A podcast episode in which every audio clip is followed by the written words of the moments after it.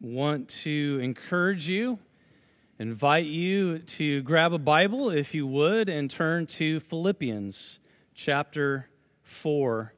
We're going to look this morning at verses 4 through 7. I'm not going to deal with the whole context because that would be a 45 minute message and you get mad at me, and so would our rector. And so I'm just going to focus in on verses 4 through 7. If you're also looking for some tattoo advice, this is a tattoo text, is what I call it. So if you're like, want some calligraphy of a verse or something, this is the one.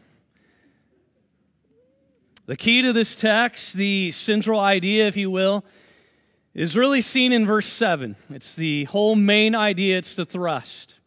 The peace of God, which surpasses all understanding, guard your hearts, guard your minds in Christ Jesus. This morning we're going to look at one of God's greatest gifts, but it's also one of the most misunderstood gifts as we look at this incredible subject of peace. It doesn't take long living in this world to see that to see and to feel that peace is fleeting. Turmoil is, uh, is in us, it is near us, it's around us, it is beyond us, it dominates this fallen world by which we live in. There is an absence of personal peace, there's an absence of family peace. You may be thinking of that with the holidays approaching local peace, national peace, international peace.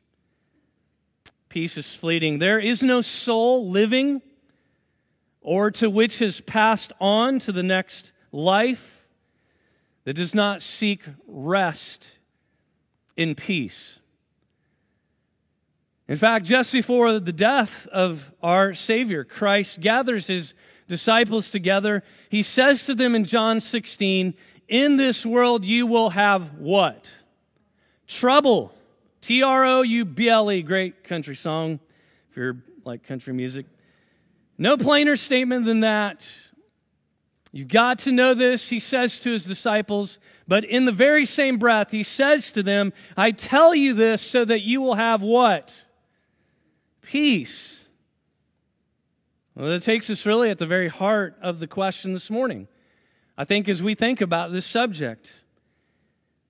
And it's, it's this how can you have peace on one hand, but at the same time have trouble in this world on the other? Because we know that both are simultaneously true.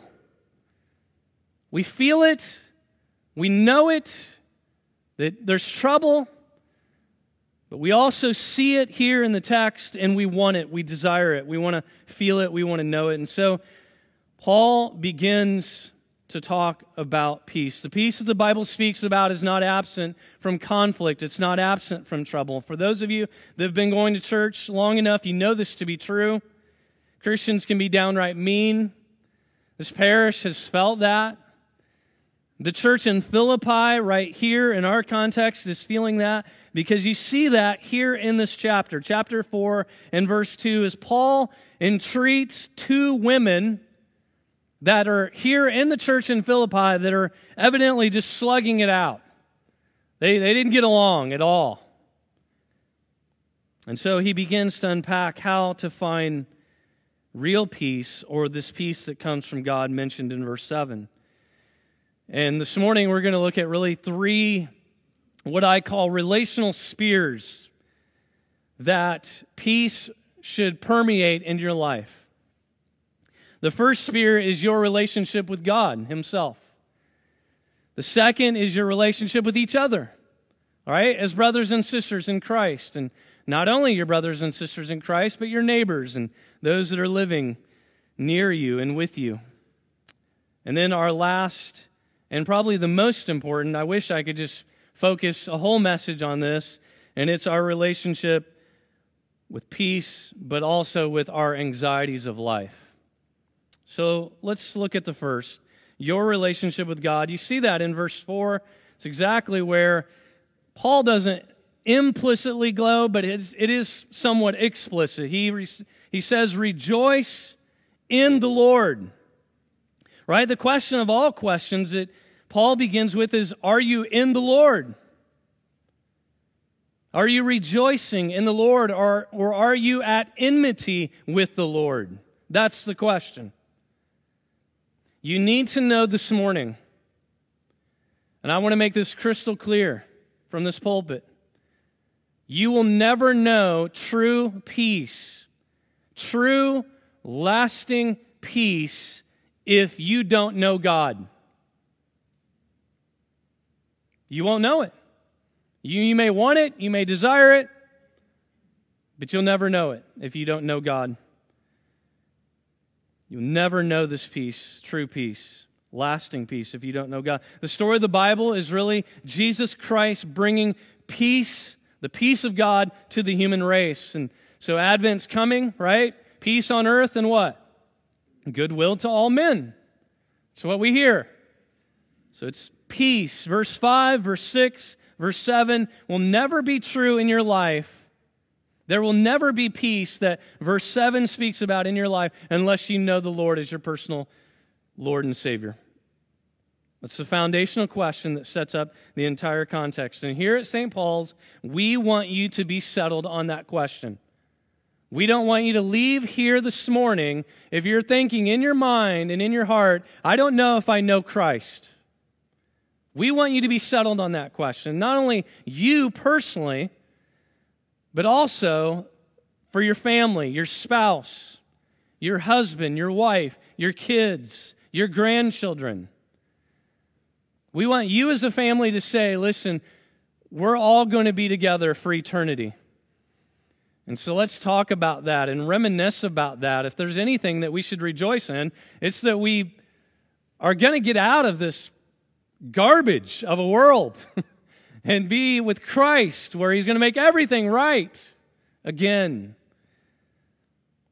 And so we want you to rejoice in the Lord always. And again, we say, rejoice.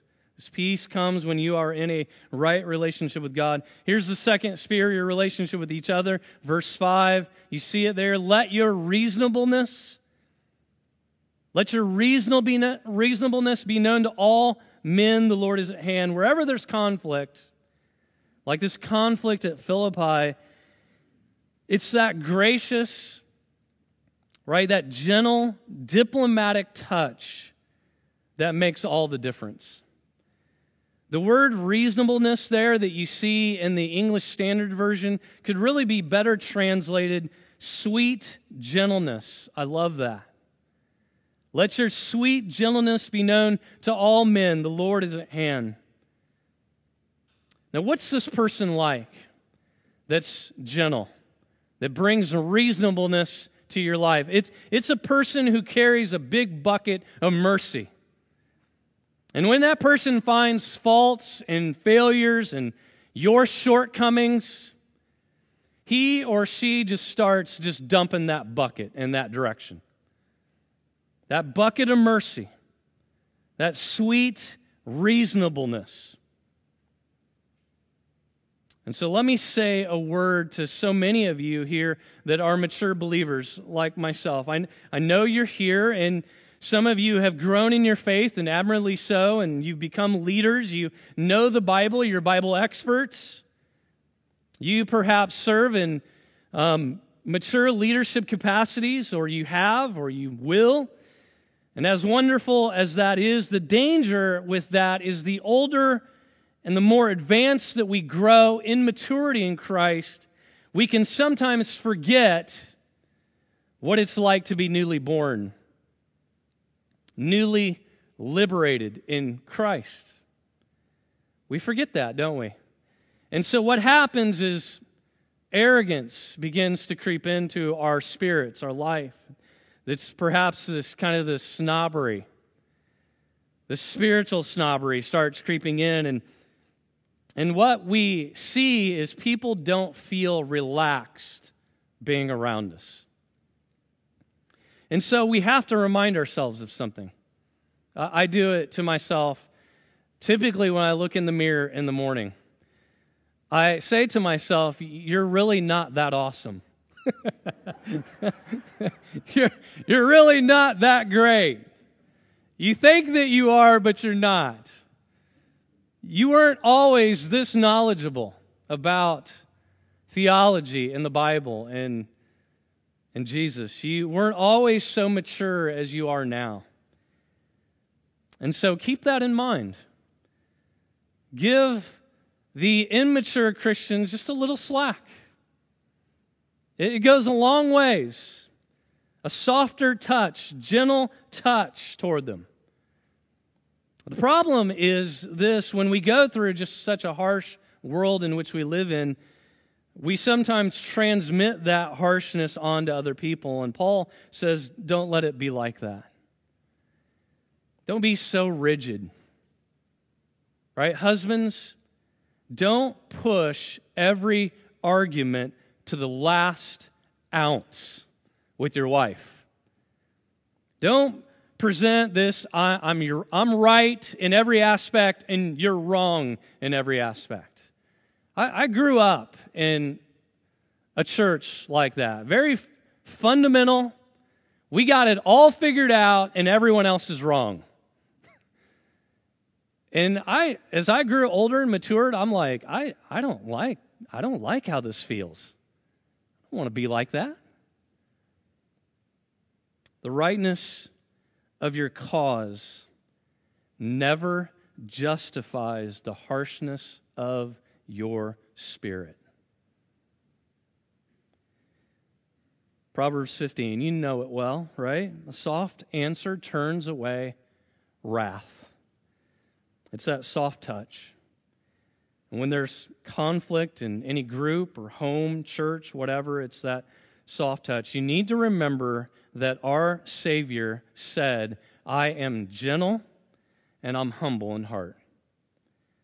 And you follow men, especially, because men are hearing this in their ears and are like, it sounds like what you're talking about is being soft. And I'm, I'm like an F3 guy, right? I do boot camps and I, you know, I'm like hardcore. You need to remember that you follow that guy that says, I am gentle and humble in heart. So if we follow him, some of that ought to rub off. And so if you want to reset your life this morning, this is a good place to start.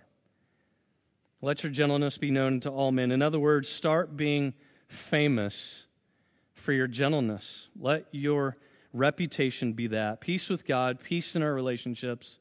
Lastly, peace through the anxieties of life. Look at verse 6. If you're a worry wart in here this morning, you need to put this on your bathroom mirror. Do not be anxious about anything. I preached this through to my mom till she took her dying breath. Anxiety is a thief. It's a thief. It steals your thoughts, it steals your peace, it steals your confidence, it steals your joy. There's a story about a woman who, for many years, couldn't sleep because she was worried that her home would be broken into by a burglar. It was really just the thought that plagued her thinking for many, many years. Day after day, week after week, month after month, for a number of years, she had this plaguing thought. Well, one, one evening, she and her husband were in bed, both heard a noise downstairs. Husband jumps out of bed, goes downstairs, and guess what? He's face to face with the burglar. They're both locked eyes. All of a sudden, he sticks out his arm. He says, Hey, my name's Jim. Can you come upstairs? I want you to meet my wife. She has been waiting to meet you for 10 years.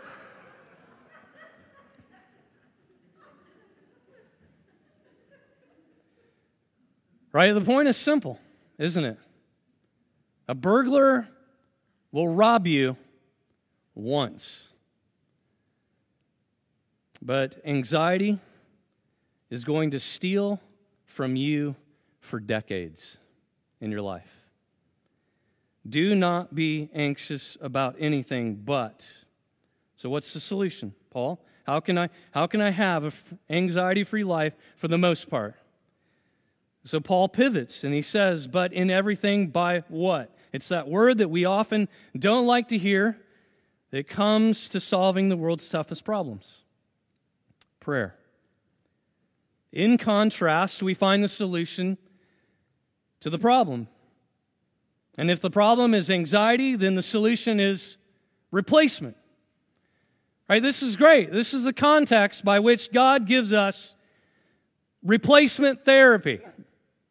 Because Paul is literally saying, do this, don't do this.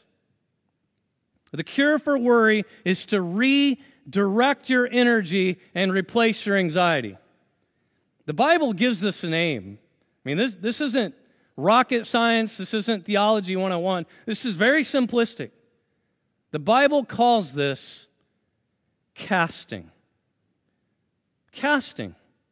Right? We are to cast all of our cares upon Christ because why? Because he cares for us. And so don't carry your cares, right? Many many of us we we come to church on Sunday mornings and it's like you can see it. You you have been carrying a backpack all week long and it's like that thing is just weighing you down. It's just it's your whole countenance. You can see it. You can feel it. And Jesus is saying, every day, every day, cast all of your cares upon me. Cast your cares. Now, let me close with this. What's the promise? Because this is the this is the climax of the message. You hear it every Sunday when we declare this promise over your life. The peace of God, which surpasses all understanding, will guard your hearts and your minds through Christ Jesus. So notice Paul doesn't say peace with God, but the peace of God. Did you see that? The peace with God happens when you give your life to Christ at the cross. That's salvation. But the peace of God happens when you are daily surrendering your life to the Lordship of Jesus. When you daily get on your knees in prayer and supplication, that's when this happens. That's when the peace of God floods over you. And this peace transcends human intellect, Paul says, human analysis. You can, you can try to explain it, but it's very difficult. But I'm going to try. So, this peace, so picture this, will guard your hearts and your minds. Your heart and your mind, this is the problem, is it gets divided. So it can be a feeling of hopelessness, or it can be your mind saying, in all the crud of the world, there's no peace because I don't see God anywhere. It can be that thought that starts to divide yourself, your heart, your mind. It will, this peace guards your heart and mind through Jesus Christ. So picture, so here's the picture, right? Let me paint it for you. It's a, it's a guard, it's a sentry. Um, with me, it's a, uh, it's a Scottish warrior with a broadside. He's got a kilt. He plays uh, Amazing Grace with the bagpipes. He's got a blue face, right? That's my guard. That's my sentry because I'm Scottish. And he's got a he's got this broadside and he's got this stern look on his face and he's standing at the gate of my heart and my mind. He's the garrison. And he's posted there when thoughts come into my mind or in my heart to divide it. And he says, Nope, you're not going there. You are not entering his heart and his mind with these thoughts because I'm the peace of God. And it comes through Christ. I'm standing at this gate and I'm not letting you disrupt this person who lives in this, who bathes in this, who, who basks in this daily. The peace of God, which passes all understanding, will stand garrison. Maybe if with you it's an umpire. However you want to translate it. He's there. She's there. Guarding your heart and mind through Christ. So here, here it is. Let me just close with these words. It's, it's hands up, right? It's just hands up and worship on a daily basis. It's worries down. Or, in other words, of the hymnist, what a friend we have in Jesus. Jeez. I mean, you know, I'm like, thinking about this message, I'm just, I am brought back to an eight year old boy just sitting in a pew with my mom and my dad singing these words. What a friend we have in Jesus. All our sins and griefs to bear. What a privilege to carry everything to God in, in what? In prayer. Oh, what peace we often forfeit. Oh, what needless pain we bear. All because we do not carry everything to God in prayer. So let's pray. Father, thank you for your word this morning. Thank you for this peace that you give through Christ. We want peace with Christ. We want the peace of Christ. And so help us, Holy Spirit, come. And I just pray that you would just flood the hearts and the minds of the people of this parish with peace this morning. May it not be fleeting, but may we know and may we feel that you are the one who gives it all. And we'll thank you for it. In the mighty name of our Lord and Savior, Jesus Christ, all God's people said, Amen.